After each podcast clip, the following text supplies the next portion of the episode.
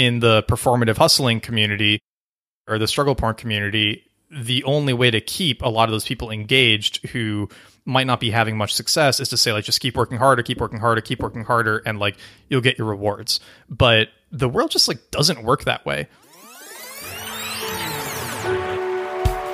Podcast listener, even if you are alone in your entrepreneurial journey, know that today, right now in your earbuds, you are joined by thousands of entrepreneurs from all around the globe seeking to grow better, more profitable location independent businesses. If you'd like to learn more about what we do and download our entire back catalog, check out tropicalmba.com.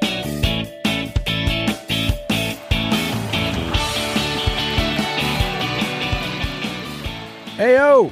Welcome back to the Tropical MBA podcast. Boss Man is here. Hey, we're in the pod shop. That's right. It's Thursday morning. Happy Thursday morning, everybody. Speaking of mornings, we've been doing a, a live stream every day from the pod shop at 12 noon New York City time. And it's been cool because TMBA listeners who are subscribed to our mailing list, of course, because they'll no, they'll be notified of these things. You can find our mailing list is dope. You get a free copy of our book, a PDF, of PDF. course. Not, not, I couldn't convince Boss Man to spring for the printed copy, but the PDF copy is 100% free. Check it out at www.tropicalmba.com. Become a premium subscriber. All of our subscribers are premiums. We're going to send you good stuff. All right, look here today we got a premium interview from a absolutely uh, a super impressive agency owner who's got a lot of something we've been calling emotional margin. He's got a lot of margin. He's got a lot of interesting theories about how he's scaled a multi-million dollar agency a really cool interview um, was actually recorded before all this crazy ass ish went down and so what i wanted to do here at the top ian is you know just review some of the things we've been talking about on our daily live stream and address this enormous challenge that we're all facing from uh, an entrepreneurial and business perspective which is this coronavirus so just some overview ian you give us some thoughts about uh, where how things sit like this week we're recording this thursday i mean we're recording this this week i mean Yeah, I mean we're basically quarantined at my uh, on my property. Yeah. you're like living behind my house, mm-hmm. uh, and so it's been it's been interesting times, but it's been very exciting times, and that's a lot of what we've been talking about on the uh, on the live stream from the Pod Shop is uh, how exciting these times are. You know, we were we were reflecting. Actually, like if you're a, if you're a sports writer right now, like what are you doing? You're like going back and watching like old tapes. Yeah, you know, yeah. you're like you're really digging up content whereas like generally those people they have a really easy job it's like there's five games on a day it's like just turn on the microphone let's talk about the game right this is our time for that which is interesting to me because businesses are failing businesses are going up and to the right faster than the known cases of coronavirus i mean crazy things are happening right now based on the news and and the world situation Yeah, one of my uh, highlights from these live streams is this idea of the chickens coming home to roost because so much of what we've done here at the TMB over the past decade is roll out theories, and lots of them are unfalsifiable. You know, like the guys say it takes a thousand days to replace your income, and it's like, well, unfortunately, you have to sort of falsify that theory on your own. But in terms of, of this happening, we talked about people who are over leveraged. We talk about people who put too much money into their market. We talk about some of the problems that we see, and frankly, the dangerous ideas that are being perpetrated by some, and certainly not all, but some of the gurus and things like financial independence and retire early. It's interesting to see whether your theory is timeless or whether it's timely, because a lot of these things that we've prepared for, that we've built for, they're being put to the test right now. And that's a lot of what we're discussing on these live streams. We know a lot of y'all there are, are locked down, are a little bit restless. A lot of us are scared for all kinds of legitimate reasons, but this hour, let this be a meditation to you and your future and your opportunities. There's got to be a little part of you. You know, we talked about this the other day, Ian. The entrepreneur wants a chance to step up to the plate. You know, the business owner might be really suffering right now because you're having to make tough decisions about payroll, about investments, about where the business is going to go. But the business owner is not the same thing as that entrepreneurial part of you. The entrepreneurial part of you has to be a little bit excited about the challenge laid in front of you and about the opportunities that exist for us. And that's what today's episode is all about. an entrepreneur who took those opportunities and turned them into a multi million dollar agency. All right, so we're going to switch gears away from all that. Come join me with a chat with one of the most interesting young entrepreneurs around, someone whose blog I read with relish, and I follow him on the Twitter sphere as well. My name is Nat Eliason. I'm the founder and CEO of a marketing agency called Growth Machine. Uh, we primarily do SEO and content marketing. And then I also uh, write a lot on my site, which is nateliason.com. And my wife and I run a cafe here in Austin called Cup and Leaf. The cafe, of course, is currently closed. In fact, Nat and I recorded this conversation a few weeks ago in early March. And it seems incredible now that off the mic, the first thing I asked him about, Ian, was whether or not he thought we should cancel DC Austin. Anybody smart I could get on the phone. I wanted to hear not only what their opinion was, but what their thought process was. This was just as Nat was thinking about whether or not to close his cafe based here in Austin. And just to say, someone left a very valid comment in our show notes. Um, you know, of course, we post every episode, Ian, and, and some listeners comment that would be better to run these interviews just after they were recorded, which we are going to endeavor to do here in the very near future, and which we did last week. But sometimes we just have to, you know, hold them due to life events, and that happens. But, but we'll be always be sure to tell you when these things were recorded. So I hope you're going to enjoy this conversation, which covers some of the things that Nat has been writing about and I've enjoyed, including struggle porn or this thing like hustle porn we talk about. Don't worry, all this is going to become clear. Uh, investing, particularly in relation to the distinction between money and wealth. And then towards the end, we really get into the nuts and bolts of one of the toughest entrepreneurial businesses. That's the agency model, one which I know many listeners are involved in. Just how do you make it a success and not an all consuming pain in the butt? We kicked off this conversation discussing an issue that I'm sure is foremost in all of our minds at the moment.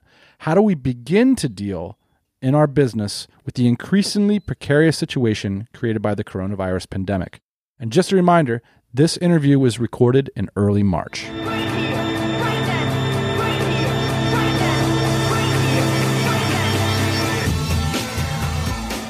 The main thing is we've already just been thinking about cutting out any unnecessary expenses, right? So any side projects, any redesign type things, anything that's not essential spend to the agency and to our employees, we're just going to start cutting preemptively now because unfortunately, I do think that marketing agencies can be in the category of like first to go when businesses start cutting expenses especially for the newer relationships. With the companies that we already have an established working relationship and we've shown ROI and all of that, that's not a concern. But I do think that if we are coming into a major recession, which it kind of seems like we are, then that's going to be an environment where new companies aren't willing to take a six month bet on a new marketing channel, right? They're probably just going to hunker down, cut ad spend to what they know works, and try to ride it out it's not an exciting position to be in, but it's kind of how you survive something like this.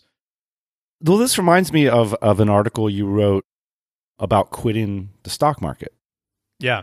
And maybe we could just talk about risk in that regard a little bit. Certainly, you must feel good about quitting the stock market as we speak. But the quote that popped out of that article the question you have to ask yourself, though, is could you double your money in 10 years on your own?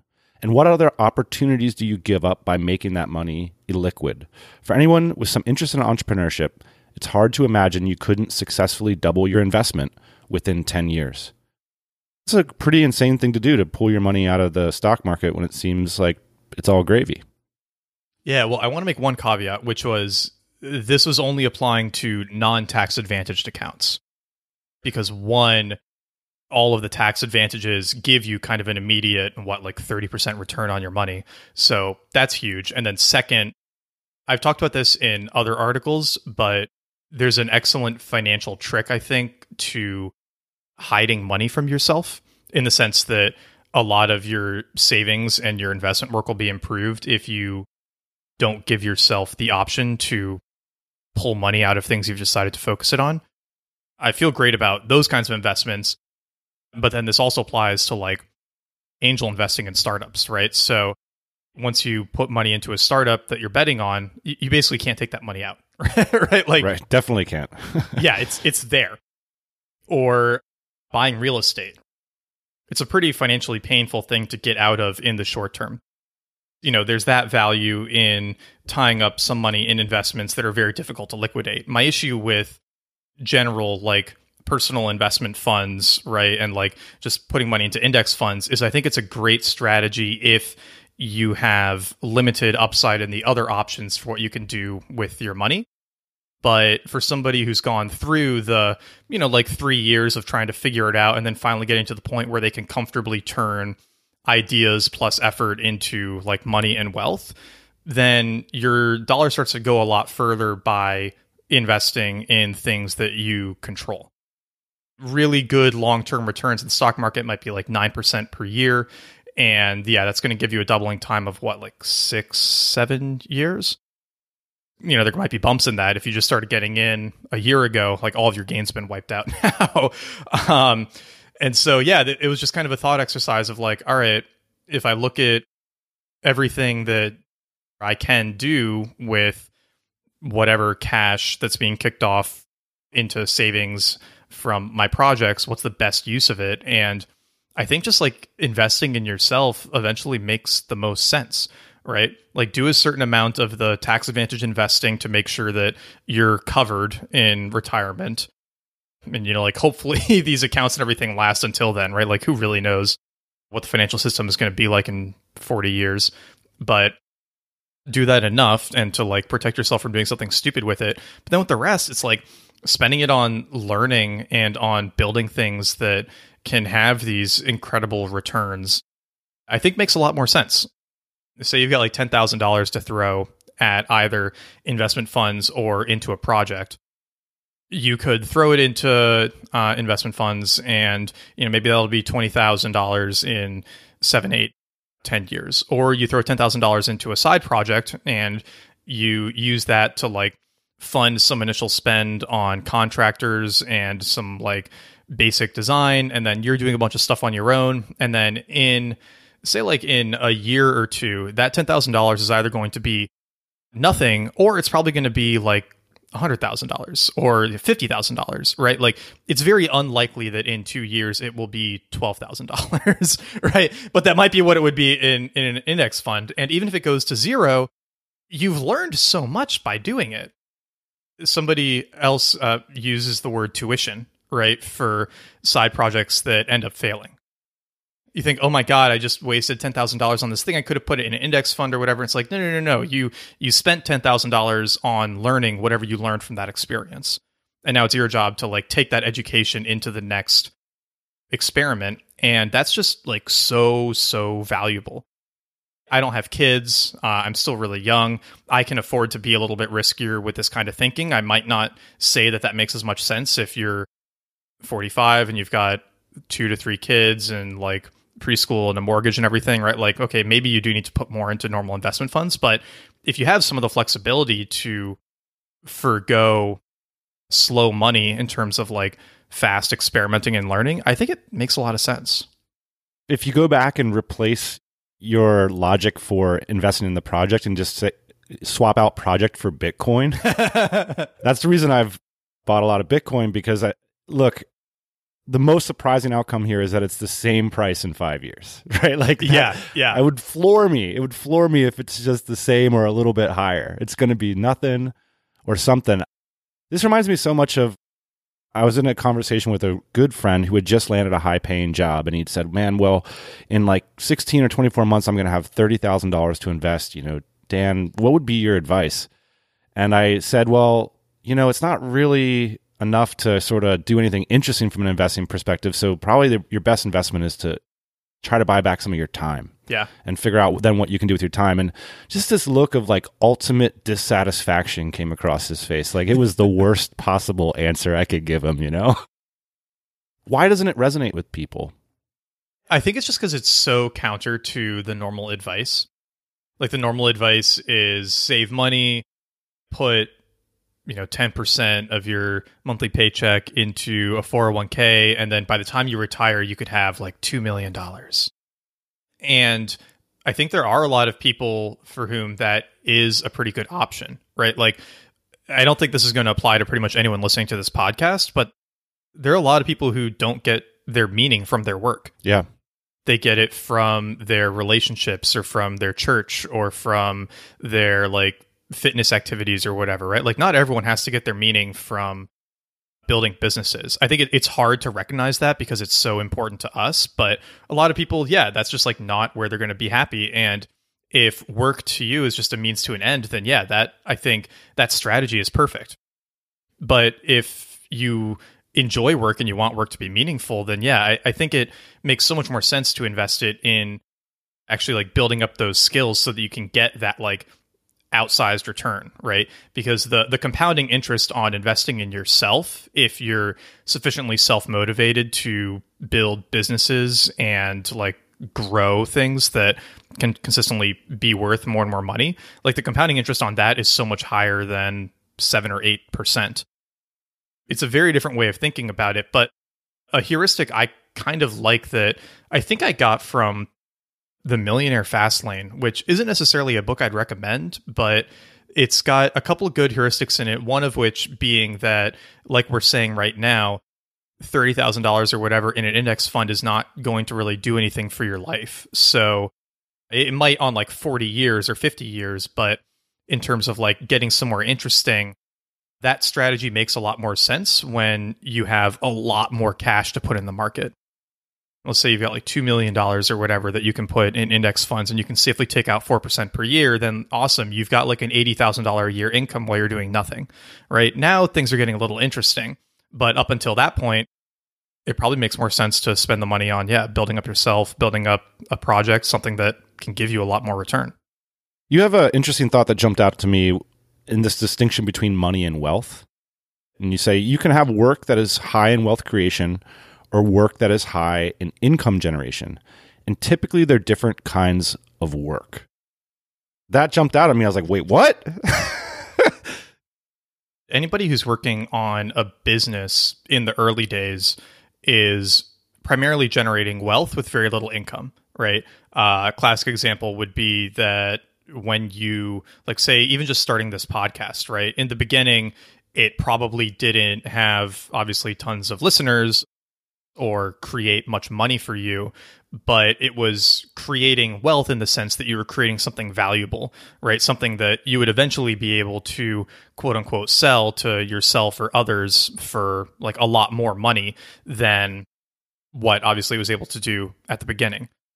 Or if you're building like let's say that you're building a new web app and you're sitting at home coding for 3 months and you haven't even released it to the world but as you're coding up this web app you're you're creating wealth for yourself in the value of what you're building.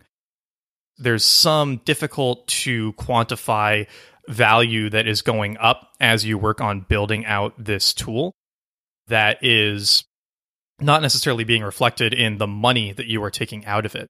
And it's a useful thing to think about because there are a lot of jobs that are very high income generation, but very low wealth generation. And I think these are the jobs that get really attractive to kids coming out of college and whatnot, right? So if you're about to graduate from college and you get a sweet offer for like $70,000 a year to go work at, you know, Accenture or something, that's a great income generating job. You're not really generating any wealth in that role.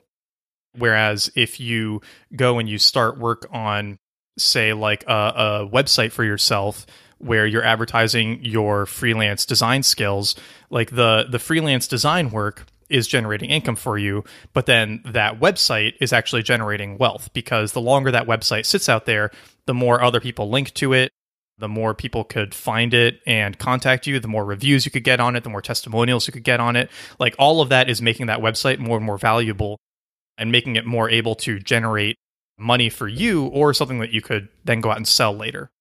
Income or money is like actual money in the bank, and then wealth is something that either generates money or can be sold for money. Most people don't become worth huge amounts of money without doing wealth building. Right.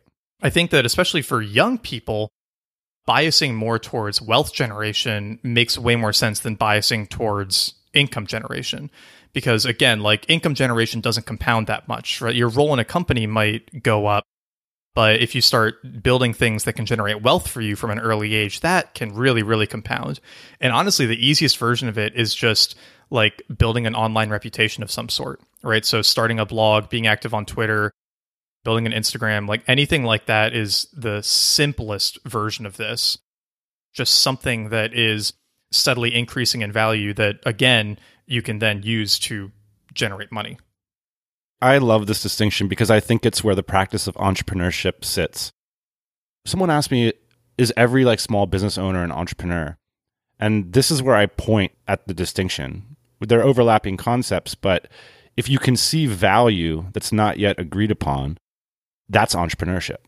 And your goal is to basically make the value legible and eventually trade some of it for money. It's a remarkably head scratching response to a lot of people because here again, we're offering something that's illegible to people as sort of the path, you know? It's so hard because so many people, I think, index themselves in society on their income and their job. I think this is part of why, like, a lot of entrepreneurs with vastly different bank accounts can still be very good friends and can still communicate on a lot of things and still be close you know they could just be at different stages in that journey. But and again a lot of that like money could be just tied up in the wealth of the business right? So i think that's part of the you know the like hoodies and flip-flops idea Mhm. is that the normal outward status symbols don't necessarily work for people who might have 99.99% of their net worth tied up in something that's illiquid.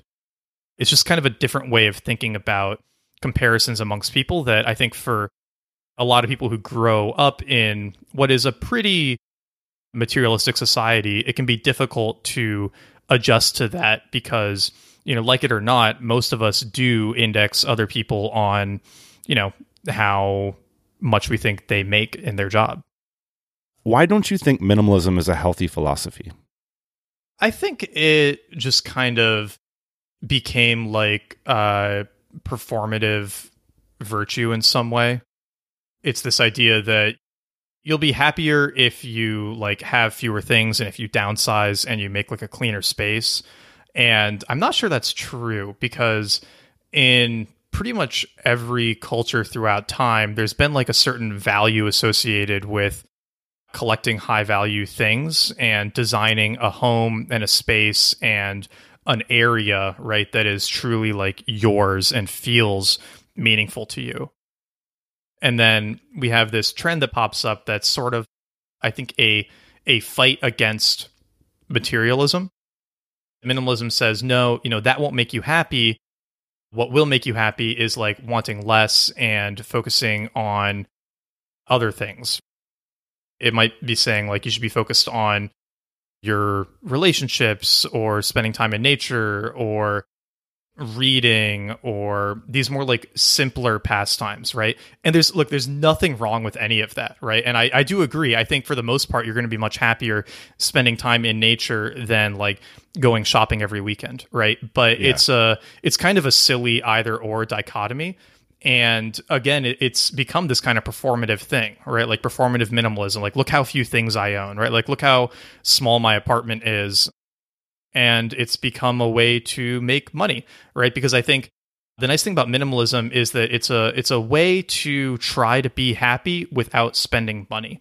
And everyone wants to be happy, and so they're always going to be trying new ways to be happy, and minimalism catches on because it's a way to pursue that, you know, without having to spend anything Right. except you know for like buying books on minimalism and buying you know marie kondo organizing drawers it's a little bit silly to me because i think that the real solution is to collect things that are meaningful to you and to build like a place that is beautiful to you and not try to feel like you're a bad person if you want nice shoes or if you want tons of books or if you want like a nice yard around your house, right? Like there's no rule that those things are bad or that those desires are bad, but I think the minimalism crowd can get kind of condescending almost as if you're like unenlightened if you don't think that the ideal life is living out of a backpack. And in my experience, most of the people who are being super minimalist can't afford not to be super minimalist and it's kind of a coping mechanism and they give that up as soon as they like get into a financial situation where they don't have to project how happy they are not making much money. Brutal. I love it. it's the same thing I think with a lot of like like being a digital nomad is a great way to build a business starting out and like that's how I started out, but I don't think it's a good way to be happy long term. Why is that? Because you don't have a good community, right? Like you don't really have a home base. You don't have like a spot that really feels yours. You don't have a big local neighborhood of people who kind of share a lot of your background and share your environment. And there's always this sense of, well, I'm going to leave eventually, so I'm not going to invest a ton in my relationships here. Or there's a sense of, well, this person's probably going to leave in the next like six to 12 months, so I'm not going to invest too much in my relationship with them. I didn't realize how big that was an effect on my like mental landscape until I like really decided to settle down in Austin. Getting to know everyone in the restaurants I go to, hosting more dinners and things for friends. I think you can do this well as a nomad, and there are definitely nomad hubs where this is easier.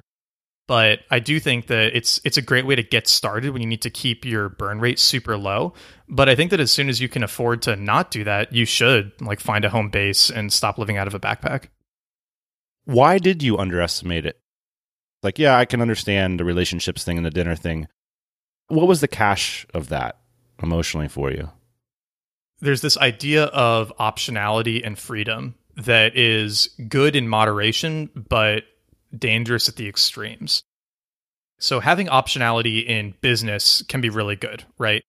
It's a lot better to have $100,000 in cash than $100,000 in gold bars that you can't easily like exchange for cash in the event of an emergency.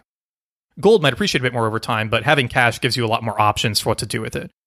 But this optionality idea, this like obsession with freedom, kind of gets taken to an extreme in certain circles. And for lack of a better like designation, I would say it's the like 20 something Tim Ferriss marketing bro crowd, which I'm a part of, right? Like that that includes me.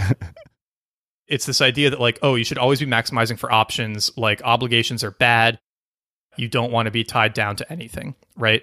And this is where you get a lot of, I think, like commitment issues from, right? So it makes it harder to commit to relationships because, oh, there might be a better partner for me around the corner. Makes it harder to commit to cities because, oh, there might be a better city somewhere else that I can enjoy more, right? It makes it harder to commit to business ideas because, you know, if you just keep starting up other side projects, like you might find a better one than the one you're already working on. And the issue with obsessing over optionality is it prevents you from truly focusing on something and investing in something that can give you those really great compound returns over time. You're never going to find like a perfect business idea. You're just going to have to pick something eventually that you're willing to focus on for two, three, five, ten years and keep focusing on it and not let yourself get too distracted. And it applies to cities, right? Like you're never going to find the perfect city. You just need to pick one that you really, really like and then make it perfect by investing in building up that community and that environment there. And you're never going to find the perfect relationship. You need to find one that's like awesome. And then you need to invest in like making it ideal.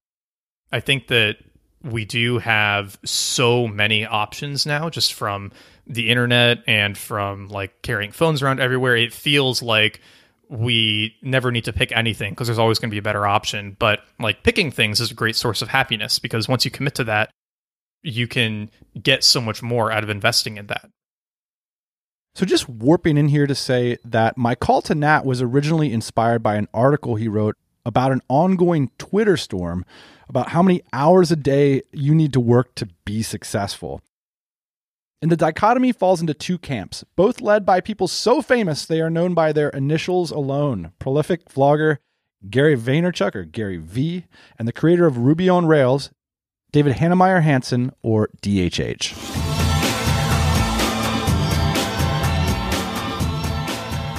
The reason I called you today was because um, I was challenged on Twitter to have a reasonable talk about this divide that's emerging on the internet on the one hand, you have Gary Vee and the Gary Vee bros who say, you know, it's awesome to like work all day long and check your phone and pick up a call at dinner and hustle your face off. And then on the other side of the divide, DHH has really been, you know, glorifying this idea of we only work four days a week. I've always believed in this. I can't believe other people don't only work four days a week, kind of thing.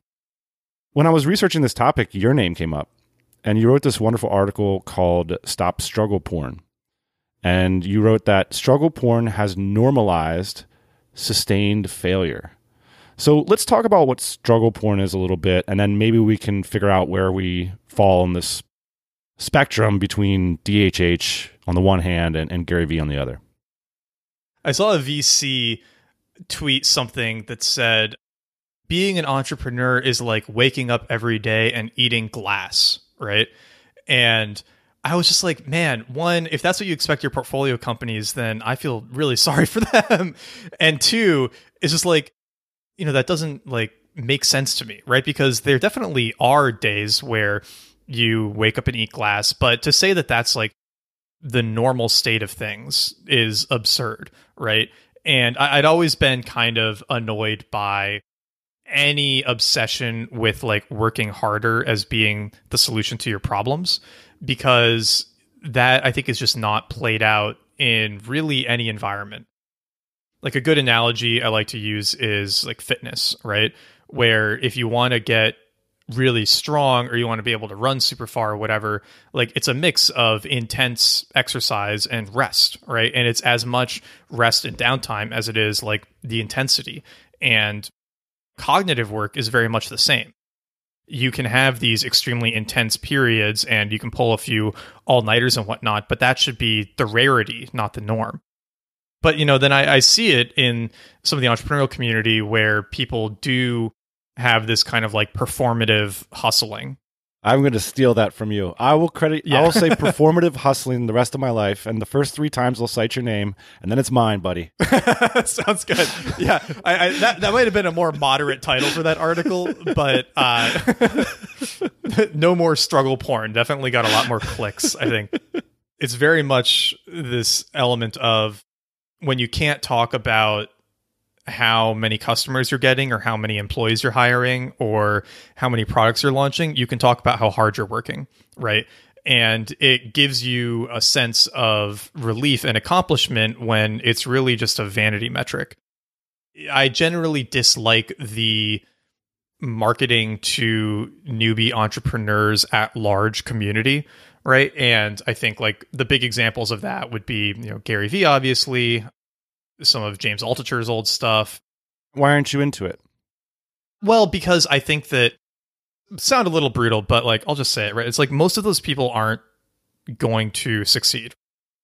Most entrepreneurs are not going to succeed, right? Like most entrepreneurs are going to fail and then they're going to go back to a normal job. And there's nothing wrong with that, right? Like I've seen a lot of people like start down that path, try it out for a year or two and then say, "You know what? I like don't like this." Right? Like this isn't making me happy. It's not working you know, I liked my life better when I had a normal job. And there's nothing wrong with that. Like, that's a perfectly reasonable thing to feel. And I really think the only people who stick with entrepreneurship long term are the ones who literally cannot be happy doing anything else because it is kind of like a, a decent amount of stress to load on yourself. It doesn't have to be eating glass every day, but it is an extra level of stress that you have to sort of be willing to endure just so that you don't have to like go into an office. And I don't think most people are wired that way.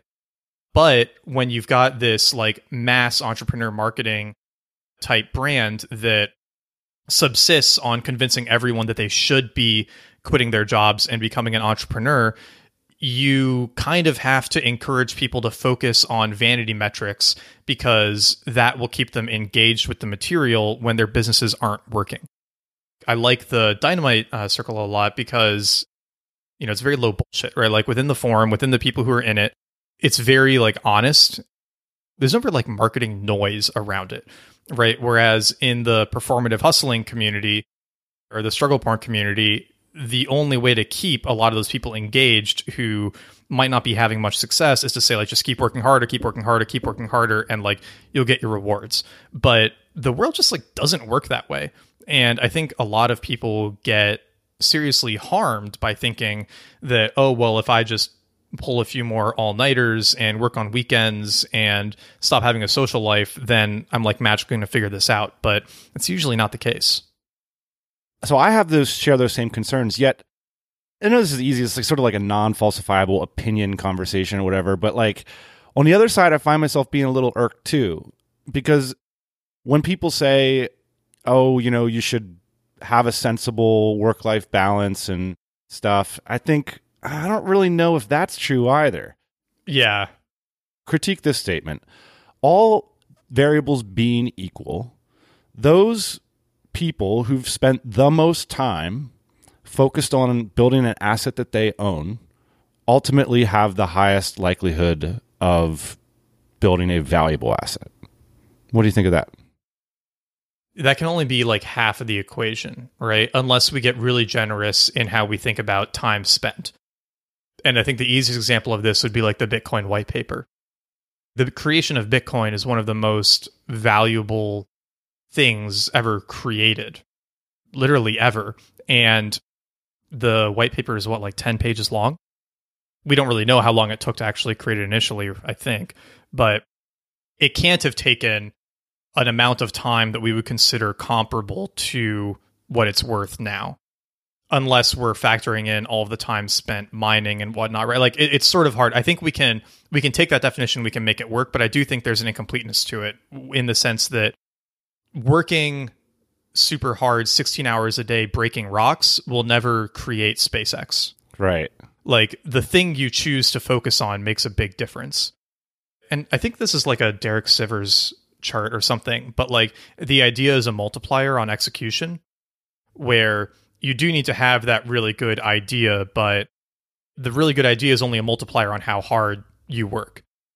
It's not like a linear increase, or like there's some sort of natural band I actually don't buy the argument that humans have like a limited creative working capacity in a week.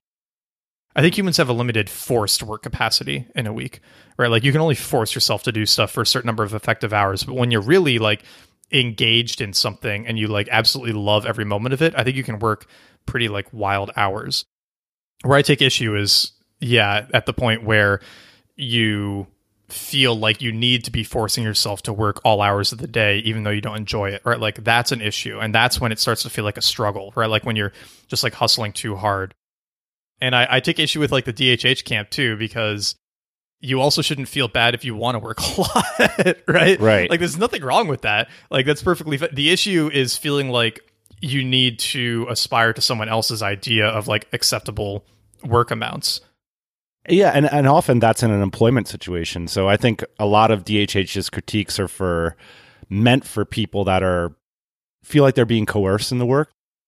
That's where I think the whole thing is a little bit murky for entrepreneurs. They're not in the situation that I think DHH is commenting on very often, which I think can be part of the irritating element of it because it's like, dude, you were like all these programming languages and all this kind of stuff. Like, don't tell me that you were doing four hours a day. Yeah, yeah. And the reason you can do four days a week or whatever now is because you created so much wealth earlier on in your life. Exactly. It's like, yeah, if I invented Ruby on Rails, I bet I could like chill out a little bit more too. right. Honestly, actually, it, this ties back nicely to what we were talking about earlier on with like wealth versus income.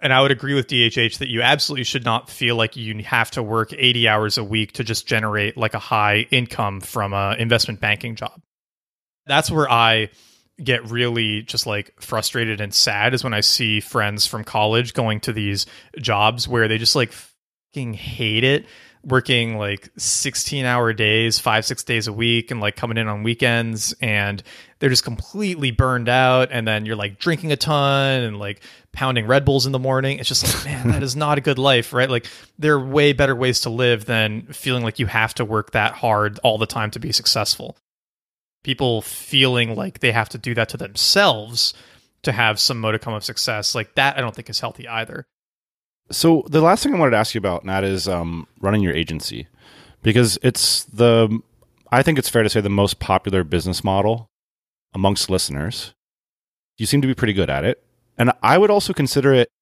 one of the business models that requires the most entrepreneurial skill do you think that's true what do you mean by requires the most entrepreneurial skill? Just because it's such a perfectly competitive business idea, or also because it's, I think they're hard to run well.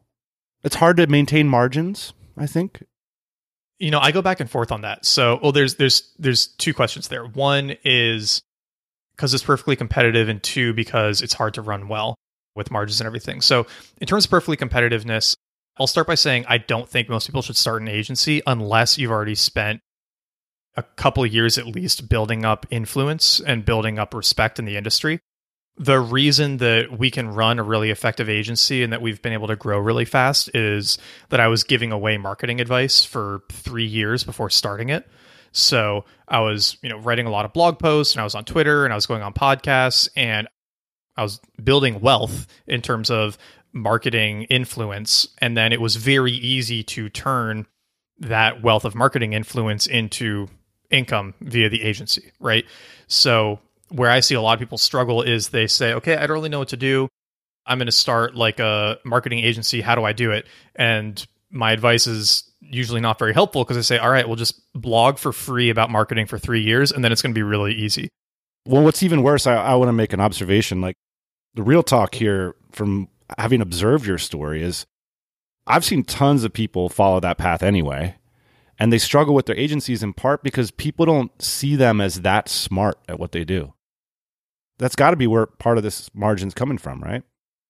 It is, right? A, a lot of it and a lot of success is just being like having some respect in the industry and having those other companies you've worked with and those case studies and you know being able to show success and confidence in what you do because like a lot of marketing agencies are kind of scammy.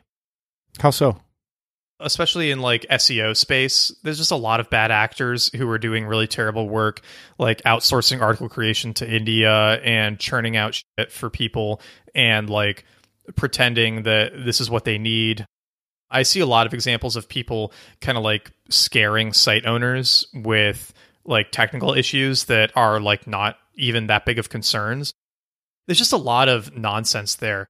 And same with like local SEO too, right? Like charging a company a thousand dollars a month so that you can like host their website and manage their like lead pages forms. I mean, hey, it's a great way to make money, but I don't know. And you're probably helping the business if you are generating leads for them, but there's a lot of scamminess, right? And I think that's why people are put off by marketing agencies when they talk to them and they're always a little on the defensive, especially with SEO. So yeah, you, you do have to have kind of that, I think that authority to like break through some of that noise. Almost every client we talk to has been burned by at least one SEO agency in some way. So it's a tough market to be in in that sense if you don't have some kind of authority to go off of initially. So that's I think how you get over the first part of it and it feeds into the second part, right? In the sense of like margin and running it and growing it. Like if you aren't kind of a trusted expert, you can't charge as much. Like you can't get as good of talent. You might not be able to like get as good of writers or as good of clients. So a lot of it just stems. How did you decide like what to charge for what? Because there's sort of infinite flexibility. So how did you come to that idea of how to charge a customer? Yeah, it was a combination of two things. You know, one, our costs and what's our goal margin, and then two, what are people comfortable with? And within those bounds, how can we be a little bit more aggressive so that we can win more business? I actually think that the agency and the consulting model is kind of like messed up in some ways because there's this advice of like, oh, just keep increasing your prices, keep increasing your prices until like you get pushback. And that's great if you want to have a really small boutique group, but you've made it much harder on yourself to prove positive ROI and you've closed off your ability to grow your business because we could limit our client scope significantly and maybe charge like 50% more for what we do. But I'd rather charge less, still make a healthy margin, and be able to just completely destroy other larger agencies that are like bloated and are charging way more for worse work there's a lot of value in like not being a budget option and not being super premium option, but being like premium at more budgety prices. And we're we're still not cheap, but that's sort of like been an interesting thing to me is that you can really win in the industry by doing a great job for less. And the only way you do that is one through having like lower marketing expenses and whatnot by having more inbound and having more authority and two just like really really good systems focus really good process focus and making sure everything is like super well organized and managed internally so that fewer people can do more while still being effective this is a, a point that i love because you can really get rah rahs from the entrepreneurs who are struggling by saying, "Oh, you should charge more. You're worth more." You, and, and you can certainly sell programs that way, and you can sell yourself that way because it's the message people want to hear. But I think that the truth of the matter is very much closer to what you were saying. There's this moment I always remember. We were in like post event glow at DC Austin a few years ago, which is an event we host in the city. One of the attendees was basically just sitting me down and having a heart to heart and being like, man, I can't believe you're charging $600 for this. Like, you should be charging at least 1500 like just going on and on about how much money he's going to make out of this thing and jason cohen was standing there he said that is what you want you want that margin there that there's a sort of a, a lot of value in having that margin where people feel like it's a wonderful value yeah well and all the best companies in the world make their product better and cheaper. Teslas are getting better and cheaper. The iPhones have increased the range of what you can get, so you can get something way better than what you could get three years ago for cheaper. If you look at pretty much any product industry, their goal is to like improve their product and make it less expensive. Except for the golf in- industry. Hate to break it to oh. you. if, you want, if you're in the market for a new driver, luxury goods maybe, but yeah, like okay, so there there are definitely exceptions, right? But then in the service industry, there's this weird advice of like, oh, you should keep your quality the same and charge more. Obviously, if you're underpricing yourself, you should do that, right? And so you should find where the market starts to push back on your pricing, and that's like a good starting point. Once you feel like you've found around that equilibrium, like just try to make it better and better at that price, or even better and better at that price or lower. That's like a great way to increase your competitive advantage a lot of people who have clients, they get stressed out by them. It's tough having clients. They have trouble clients, less profitable clients, whatever. How have you made it work for you? Like, what is the sweet spot? There's a couple things we've learned in this. One, if you have any sense at all during the sales process that this might be an annoying client to work with, just cut it off right there because that sense has been right 100% of the time. I've never been in the sales process and gone, mm, you know, this guy might be a dick, and then been wrong later. Right. right. So that's like step number one you can take. Step number two is providing a higher value service so that you can work with higher value clients. So, as a simple example, if you're banging out like $50 articles, you're going to get clients who want to pay $50 an article. If you're banging out $500 articles, you're going to get clients who understand the value of a $500 article. And those clients are going to be much mm-hmm. more pleasant to work with. So we charge probably like higher end of the SEO and content marketing market. And that lets us work with bigger, more established businesses who like understand the value of investing in content SEO for the long run. Working with founders is frequently a mistake. Not always, but it can be a mistake. Really? Yeah for a couple of reasons. One, if you're in marketing agency and you're dealing directly with a founder, then that suggests that they haven't yet built up their business enough to hire a marketing person. And so they still feel that they need to control everything. And so they're going to be higher maintenance to deal with. Interesting. So that's not a rule for us, but whenever we talk to a founder who wants to hire us and have the founder be the point of contact, we're always just a little more hesitant, right? Like we want to really be sure that they're hiring us to delegate, not to like manage us and be in the weeds all the time. The biggest time where that's an issue is if the founder is a marketing person. Whereas if it's like a developer or a designer and they're like, yeah, you know what, I don't understand this area, I trust you, just like go. Those are actually some of the best relationships because they really get like letting somebody else handle stuff. That can be one thing to, to be wary of. And then just like working with businesses that are making money. I know it sounds stupid to say it, but a lot of businesses that are going down, they might think about investing in marketing. So that's what you have to avoid is you want to make sure that a company is hiring you because they are growing and they want to grow faster, not because they are dying and they want you to save them. If it was already on that track before you got there, it's very unlikely you're going to be able to turn it around and in like almost every one of those cases, they're going to badger the shit out of you for a couple months and then cancel the contract early. So I want to plug my own concept here. I call this filling efficiency gaps versus filling knowledge gaps.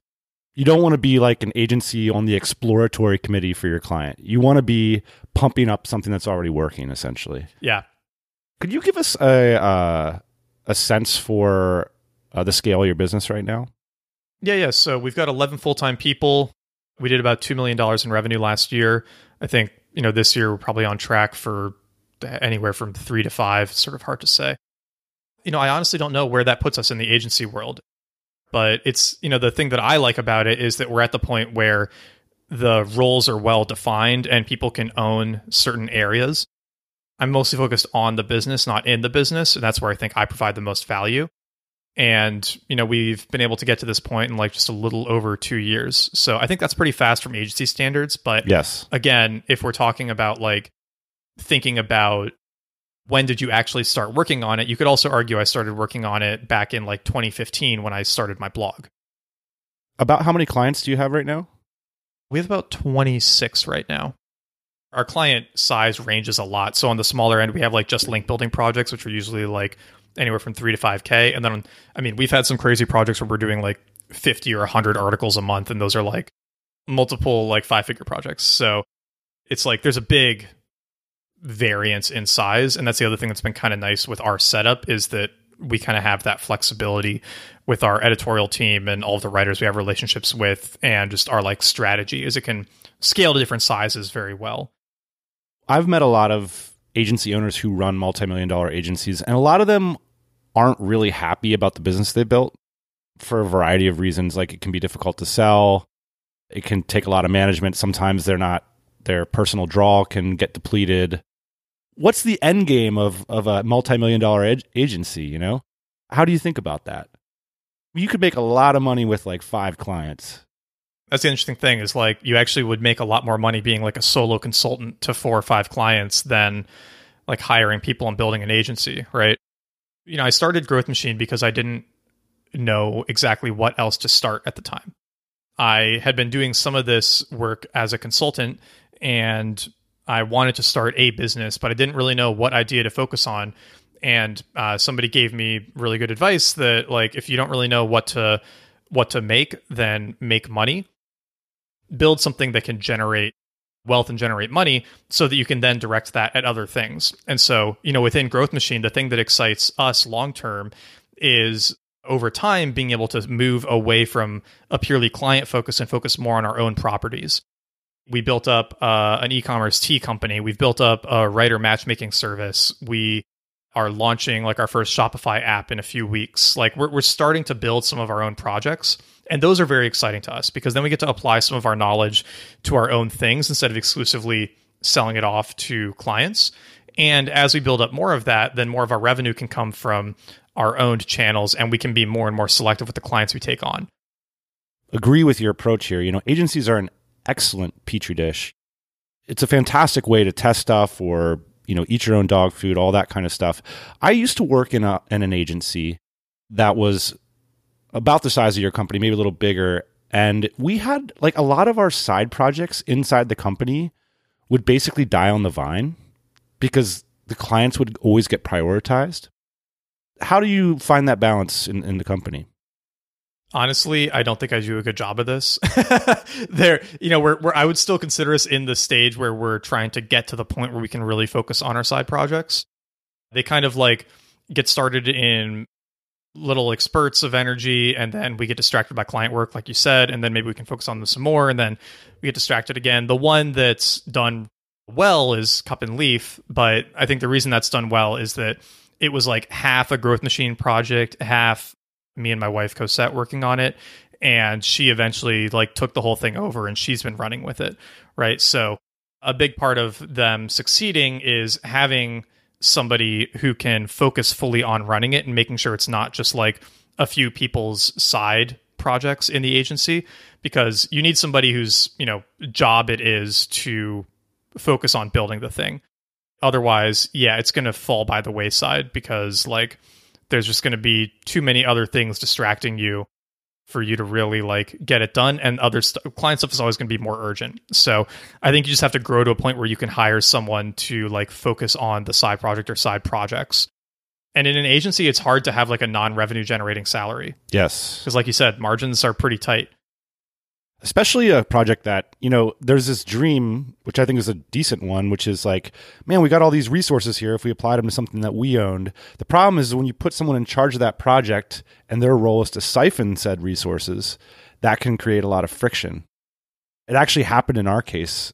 The story went that we had a $3.5 million agency which eventually did beget a $3.5 million side project but we started like two or three side projects that basically failed and the one that worked was an equity partnership. So it worked because the partners had equity but the downside is it pissed off everybody in the first company.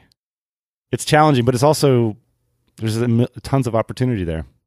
If you can figure it out, then it, it is a great vehicle for working on those kinds of side projects. Uh, you just want to make sure that you don't put the agency's life in jeopardy as you're doing it. last question nat. It's the hardest one about 80% of our audience owns businesses but 20% are that group that really want to. And you were in that camp at one point. I'm curious what kind of advice you'd have for people that are looking to get into the entrepreneurial world. My advice on this has changed over time, but I think the simplest way to get started that I recommend now is just get good enough at a skill that someone will pay you to do that skill. And not in the sense of a job, but in the sense that like you can sell the output of your brain and energy for money. So the simplest examples obviously are like freelance marketing or freelance design or freelance development. But less obvious ones could even be like doing woodworking and going to a local like farmers market and selling your woodworking there. When you start doing that, you get in the habit of completing work on your own time, asking for money for it, and then finding ways to increase value and like make more money. I think that people get hung up on needing to have a great business idea to get started. But I find that if you just start like doing work and finding ways to ask for money for your work, the business ideas kind of naturally arise out of what you're interested in. And not being too hung up on like, well, how big of a business could you actually build from this? Because I don't think that's like a helpful thought exercise at the start. I know a number of people who like, you know, thought they were just starting a little side project, side hustle, and that side hustle is now like, you know, a $10 million business. It's hard to really predict that from the outset. And if you limit the scope of what you're willing to work on based on what you think could turn into, you know, a 10 or 100 million dollar company, you're going to throw out a lot of perfectly good ideas.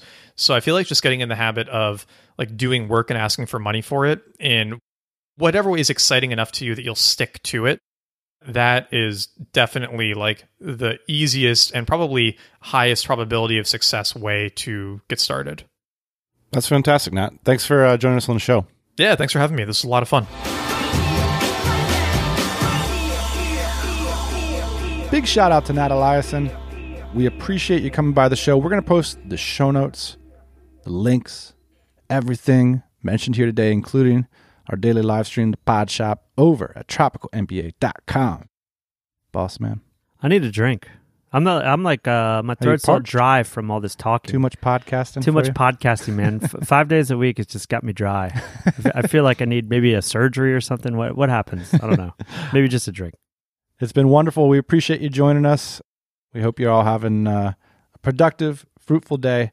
We will be back, as always, next Thursday morning, 8 a.m. Eastern Standard Time. Or for those of you who want to hang out with us on a daily basis, at least until this quarantine lets up, me and you'll be hanging out here at the pod shop every day at 12 noon, NYC time. See you tomorrow morning. All right, boss man. Hey, thanks for listening to the Tropical MBA podcast. You can go to tropicalmba.com, get access to hundreds of back episodes and all kinds of other goodies. Load up your iPod. That is the cheapest way to fly business class on your next international flight. We will see you next Thursday morning, 8 a.m. Eastern Standard Time.